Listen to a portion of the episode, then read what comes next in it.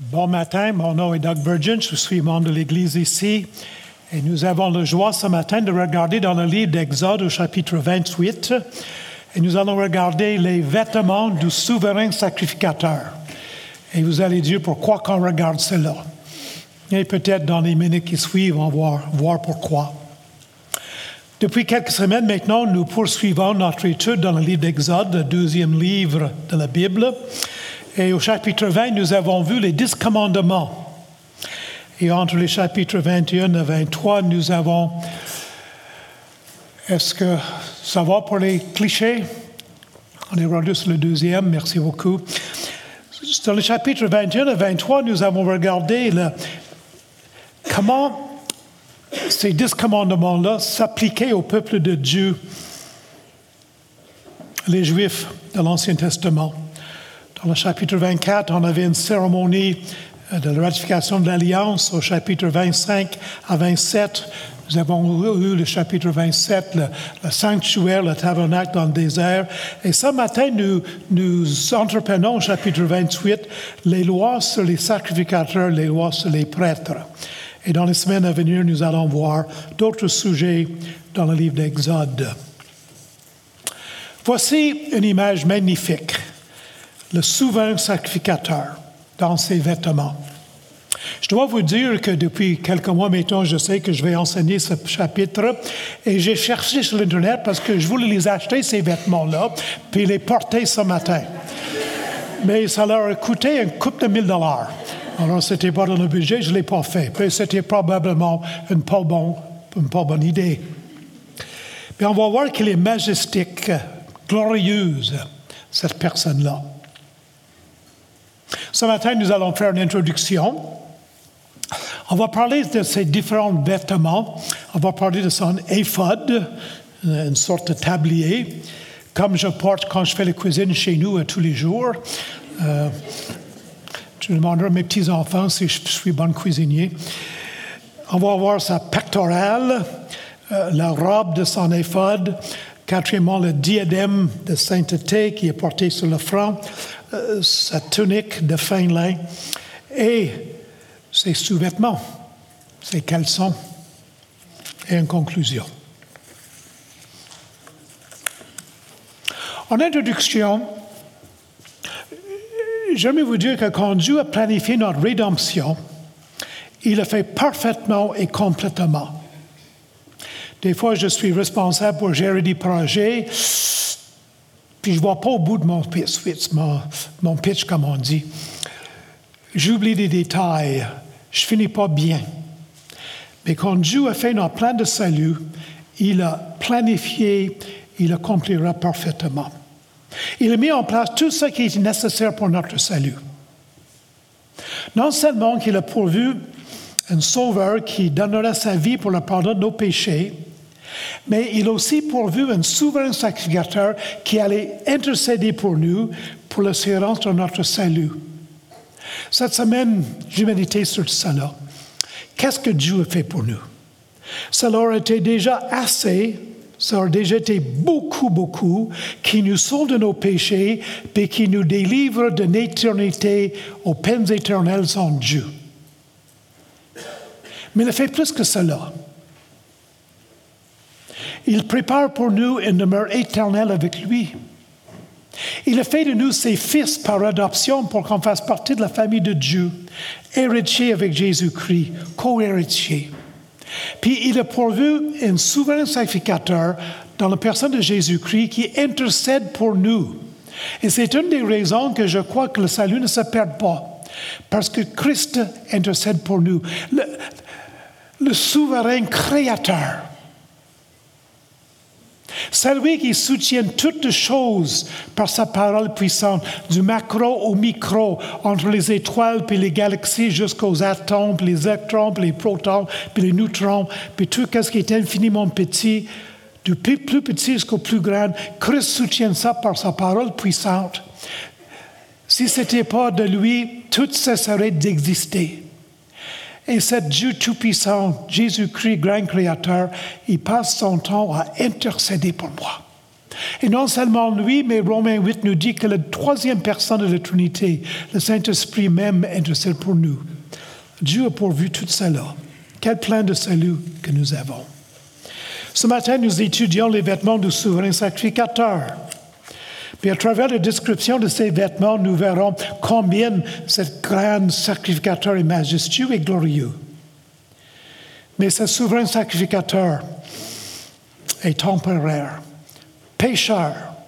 Il devait d'abord offrir des sacrifices pour ses propres péchés avant d'offrir des sacrifices pour les péchés du peuple.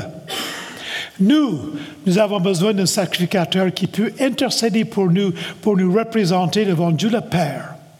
Et cet souverain sacrificateur, dans ces vêtements que nous allons voir aujourd'hui, dans toute sa gloire, n'est qu'une image imparfaite de notre grand souverain sacrificateur, Jésus-Christ lui-même.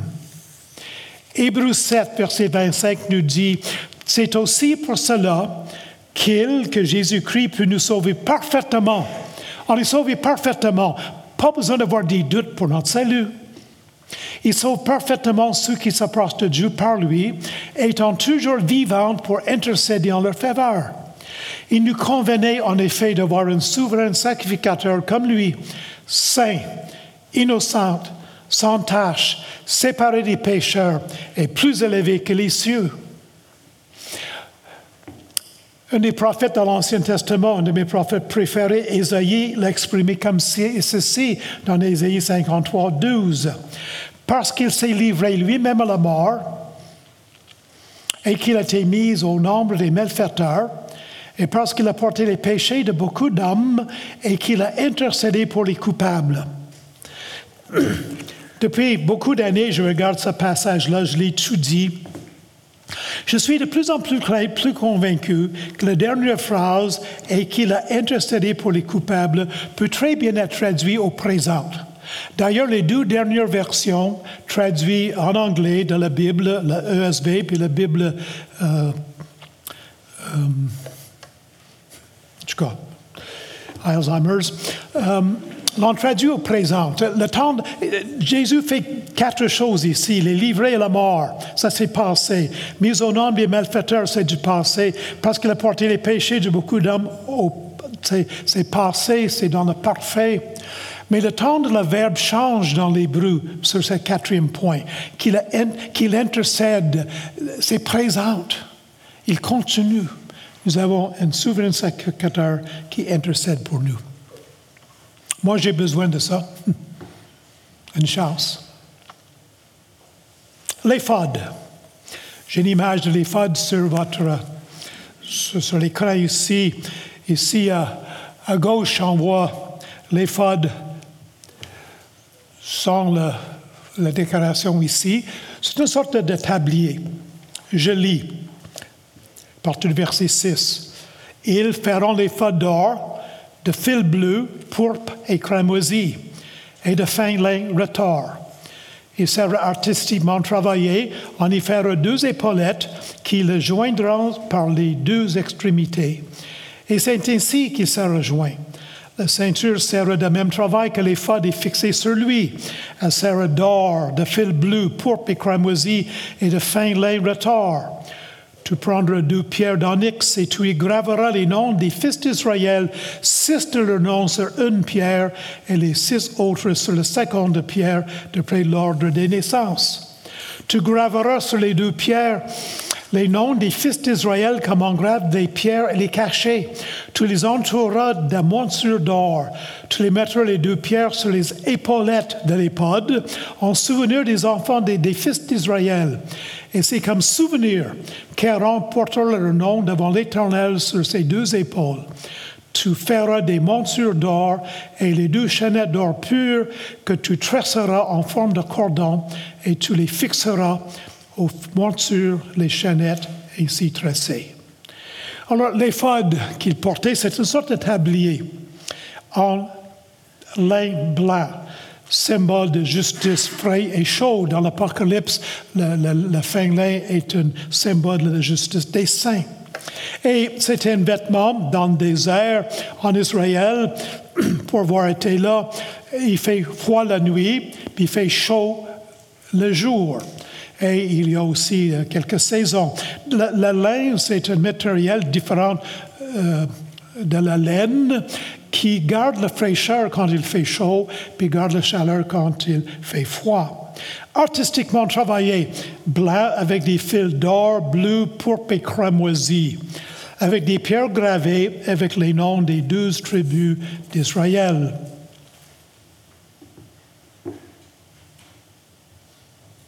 Le souverain sacrificateur qui rentrait dans la présence de Dieu, qui représentait le peuple de Dieu devant Dieu même, qui intercédait pour le peuple de Dieu, portait sur ses épaules la place de force, le nom des enfants d'Israël. Et notre souverain sacrificateur à nous, qui est assis à la droite de Dieu, sur le trône de Dieu, porte sur ses épaules la place de force, non, non. Êtes-vous content de ça? Le pectoral, dans le verset 15 à 30. Et je vous fais une image du pectoral ici. Et vous voyez sur le pectoral les bijoux. Alors, j'ai pris ce matin que j'ai 30 minutes et pas 45 minutes, alors je vais essayer de. La prochaine photo aussi, vous montrer les, bijoux euh, sur le pectoral. On va lire quelques versets à partir du verset 15. Tu feras le pectoral du jugement, artistiquement travaillé. Tu le feras du même travail que les fodes, tu le feras d'or, de fil bleu, pourpre et cramoisi, et de fin lin retors. Il sera carré et double, sa, double en avant, en arrière. Sa longueur sera d'un épan, largeur d'un épan, à peu près 18 pouces. Et, euh, euh, excusez, à peu près 10 pouces.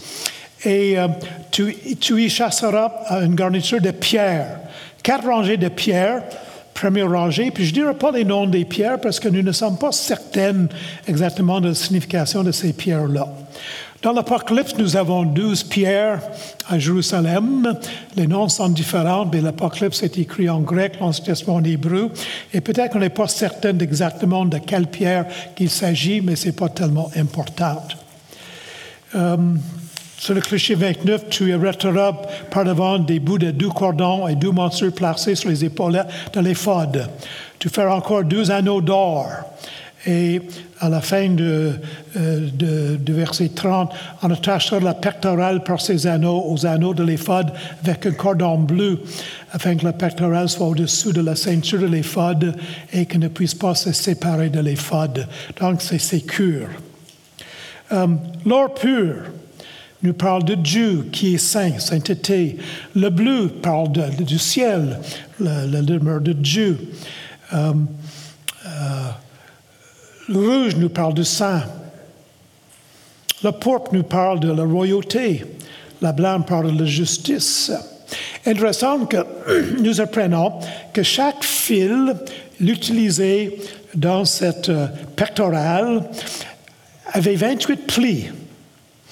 Chaque pli avait six plis, un de bleu, un de pourpre, un de cramoisi et un de lin. Quatre fils d'or pur. Imaginez-vous donc le travail pour faire cela. Hein? Imaginez-vous donc la beauté de cela. Magnifique. Et euh, je vais sauter les clichés 19 et 20 pour trouver du temps et le verset 21. Mais le, le cliché 21, je vais le lire. Lorsque Aaron entre le sanctuaire, il portera sur son cœur les noms des fils d'Israël gravés sur le pectoral du jugement pour en conserver à toujours le souvenir devant l'Éternel. Tu joindras au pectoral du jugement l'Urim et le Thummim et ils seront sur le cœur d'Aaron lorsqu'il se présentera devant l'Éternel. Ainsi, Aaron portera constamment sur son cœur le jugement des enfants d'Israël lorsqu'il se présentera devant l'Éternel. De blanc avec des fils d'or bleu, pourpre et cramoisi, douze pierres gravées avec les noms des tribus d'Israël sur le cœur. Souverain sacrificateur qui rentrait dans la présence de Dieu, qui représentait le peuple de Dieu devant Dieu, qui intercédait pour Dieu, portait sur son cœur, sur ses épaules, les douze noms des tribus d'Israël gravés sur deux pierres, et sur le cœur, douze pierres, chacune avec un nom des tribus des enfants d'Israël, portés sur le cœur. Notre souverain sacrificateur Jésus-Christ, dans la présence de Dieu, qui nous représente, qui intercède pour nous, porte sur son cœur nos noms. Est-ce que ça vous remplit de joie? Solidement attaché au sacrificateur avec deux chaînes d'or. Semblait qu'il y avait une pochette où étaient l'Urim et Thummim, où on ne sait pas qu'est-ce que c'était exactement. Peut-être deux pierres précieuses, une qui était plus claire, l'autre plus foncée. Quand on posait, c'est pour ça qu'on l'appelait le pectoral de jugement. Euh, lorsque le peuple de Dieu cherchait la volonté de Dieu, le Saint-Esprit ne les habitait pas. Euh, il n'avait pas la Bible comme nous avons. Il se présentait dans ce souverain, sacrificateur, posait une question.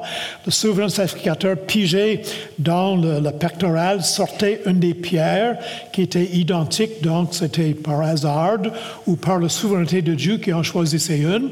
Peut-être clair voulait dire oui, foncé voulait dire non, on n'est pas certain, mais c'était un moyen de savoir le jugement de Dieu sur les questions qui étaient dans ce pectoral-là. Troisièmement, la robe de l'éphod. Et voici l'image de cette robe de l'éphod. Tu feras de l'éphod entièrement, au verset 31, entièrement d'étoffe bleue. Il y aura au milieu une ouverture pour la tête, et cette ouverture aura tout autour un bord tissé comme l'ouverture d'un côté de maille, afin que la robe ne se déchire pas. Tu mettras autour de la bordure en bas des grenades de couleur bleue, pourpre et cramoisie entremêlées de clochettes d'or. Une clochette d'or et une grenade, une clochette d'or et une grenade sur toute la bord de la bordure de la robe. Aaron se revêtira pour faire le service quand il entrera dans le sanctuaire devant l'Éternel et quand il en sortira, on attendra les sons de les clochettes et il ne mourra pas tissé en un seul morceau. Madame, vous portez euh, des robes des fois? Et vous avez un zip en arrière pour vous permettre de, le mettre facilement, puis mettre le zip. Hein? Un seul morceau tissé dans un seul morceau. Tout un job faire cela. Puis, même le collier n'était pas cousu pour le renforcer, mais c'était euh, tissé en un seul morceau. C'était bleu, visible dans la robe du, euh, du, du bas de corps. Euh, le bord était euh, fortifié grâce au bord tissé. ne pouvait pas être déchiré en signe de deuil. Coutume de ce peuple-là, on le voit même dans le temps de Jésus, c'est que lorsqu'on était dans un moment de deuil, on se couvrait de sang puis on déchirait ses vêtements. Le souverain sacrificateur, dans sa dignité, ne pouvait pas déchirer ses vêtements dans un temps de deuil. Et là-bas est décoré de grenades de couleur bleue, pourpre et cramoisie, peut-être symbole de, euh, comment Dieu donnait du fruit, donnait de euh, pourvoyer aux besoins du peuple, de clochettes d'or qui sonnaient tandis que le sacrificateur faisait ses services dans le tabernacle. Le diadème de sainteté. Voilà l'image. Tu feras une lame d'or pur et tu y graveras comme on grave un cachet sainteté à l'Éternel. Tu l'attacheras avec un cordon bleu sur le tiers, sur le devant de la tiers. Elle sera sur le front d'Aaron, et Aaron sera chargé des iniquités commises par les enfants d'Israël en faisant toutes les saintes offrandes. Elle sera constamment sur son front devant l'Éternel pour qu'il leur soit favorable. Gravé avec les mots sainteté l'Éternel. Porté sur le front d'Aaron pour qu'il leur soit favorable. Cette tiers démontre l'importance de la pureté dans la vie des enfants et des serviteurs du Seigneur. J'étais profondément interpellé cette semaine à réaliser que lorsqu'on sert le Seigneur, on doit porter sur le front, peut-être pas littéralement, mais vraiment, cette diadème indiquée sainteté l'éternel. Point vers la sainteté, l'absence totale du péché dans la vie de notre Seigneur Jésus-Christ.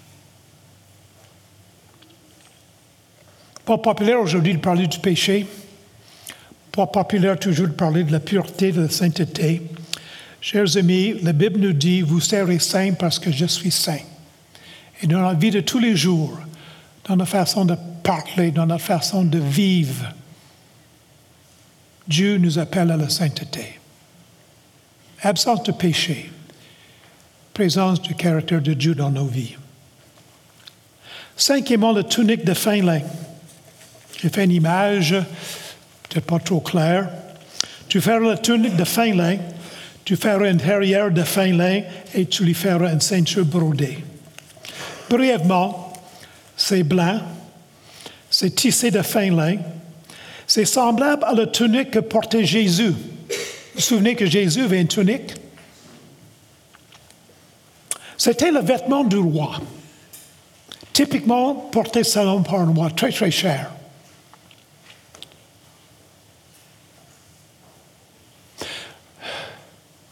Notre sacrificateur, notre souverain sacrificateur qui représente Dieu pour nous, n'est pas juste sacrificateur, il est roi sacrificateur. Puis il porte cette tunique parce qu'il est roi. Pointe vers la justice, la pureté de Jésus. On termine de façon surprenante. On parle de ces caleçons. C'est un mot nouveau pour moi cette semaine. Euh, pour ceux qui ne savent pas c'est quoi une caleçon, mais c'est des bobettes. Surprenant que ce passage se termine, se termine par une description des sous-vêtements du souverain sacrificateur. Fais-leur des caleçons de lin pour couvrir leur nudité, couvrir leur nudité ils iront depuis les reins jusqu'aux cuisses. Aaron et ses fils les porteront quand ils entreront dans la tente d'assignation ou quand ils s'approcheront de l'autel pour faire le service dans le sanctuaire. Ainsi, ils ne se rendront point coupables et ne mourront pas. Grave, hein? C'est une loi perpétuelle pour Aaron et pour ses descendants après lui. Pourquoi? Pourquoi? Pour se rappeler, il faut réaliser que dans l'Ancien Testament, la nudité signifiait davantage la honte plutôt que la sexualité. Déjà dans le jardin, Adam et Ève ont compris qu'ils étaient nus après qu'ils avaient péché, puis ils avaient honte, puis ils ont voulu se couvrir. Ce qui, je pense, que le plus important ici, puis euh, et on voit ça souvent dans les règlements euh, dans l'Ancien Testament, c'est que ce que nous avons ici, c'est un contraste entre le service des sacrificateurs de, Yahweh, de Dieu, et les sacrificateurs de Baal, particulièrement cette faux Dieu.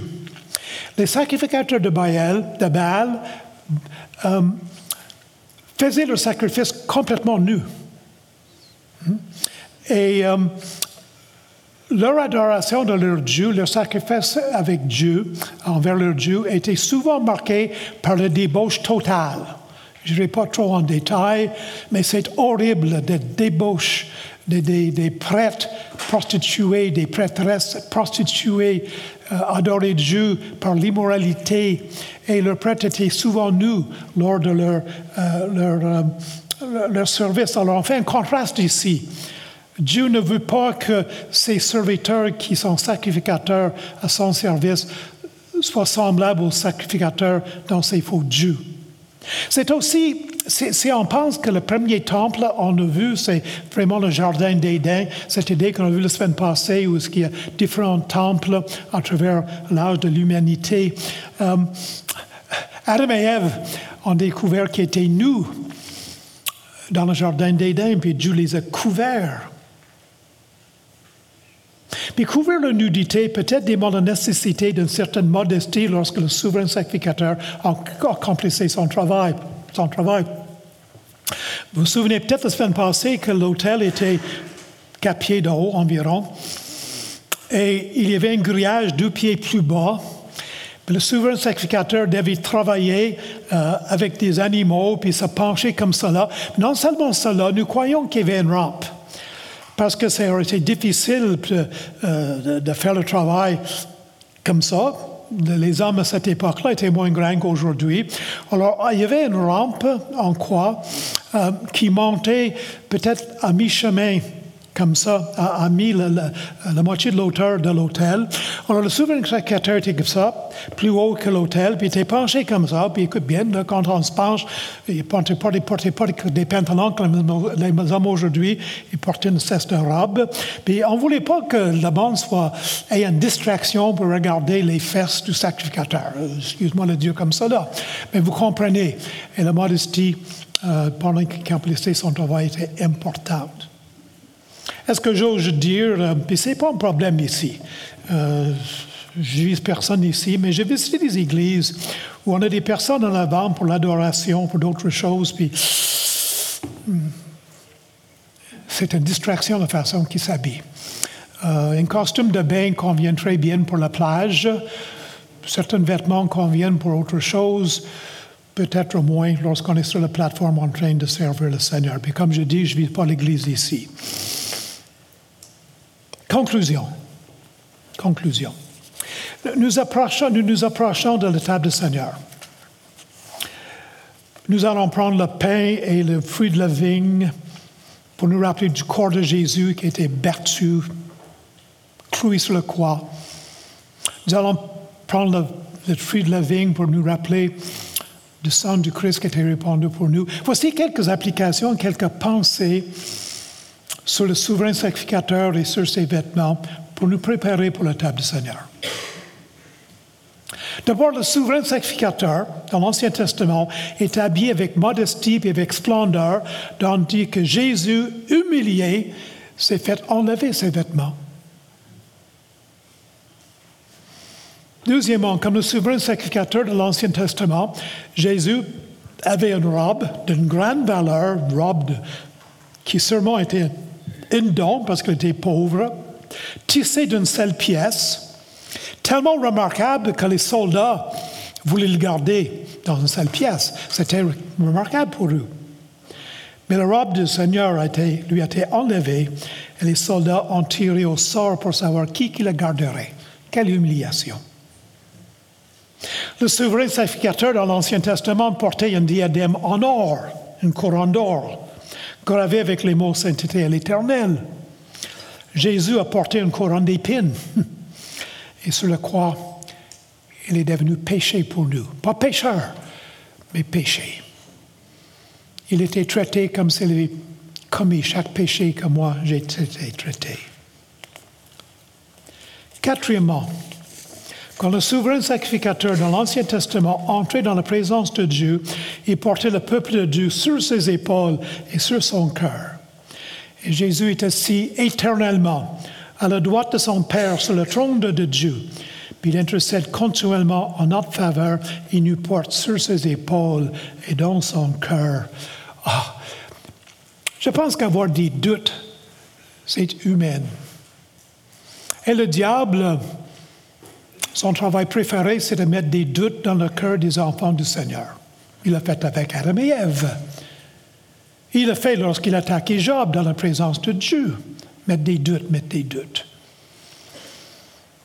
C'est normal, mais on peut vaincre ces doutes-là. Puis quand on réalise que le Dieu de cet univers intercède pour nous continuellement, ça nous donne confiance. Et cinquièmement, et je termine, le souverain sacrificateur de l'Ancien Testament offrait des animaux comme sacrifice pour les péchés du peuple. Et le seul souverain sacrificateur qui s'est offert lui-même le parfait sacrifice, c'est Jésus-Christ même. Il s'est offert lui-même. Nous allons prier. Le groupe de louanges va prendre leur place. Seigneur, nous tournons vers toi et nous t'adorons. Jésus-Christ, deuxième personne de Trinité, grand créateur, Dieu tout saint, nous t'adorons. Nous t'adorons pour ce que tu fais pour nous, pour qui tu es, tu es magnifique, rempli de majesté. Tu es assis à la droite de ton Père, sur son trône. Tu règnes éternellement. Tu soutiens toutes choses par ta parole, puissante. Puis à travers tout cela, tu intercèdes pour nous. Oh Seigneur, quel privilège d'être tes enfants. Quel privilège d'être aimé par toi. Quel privilège que tu nous portes sur ton cœur et sur tes épaules. Nous te bénissons, nous te remercions. En ton nom précieux, nous prions. Amen.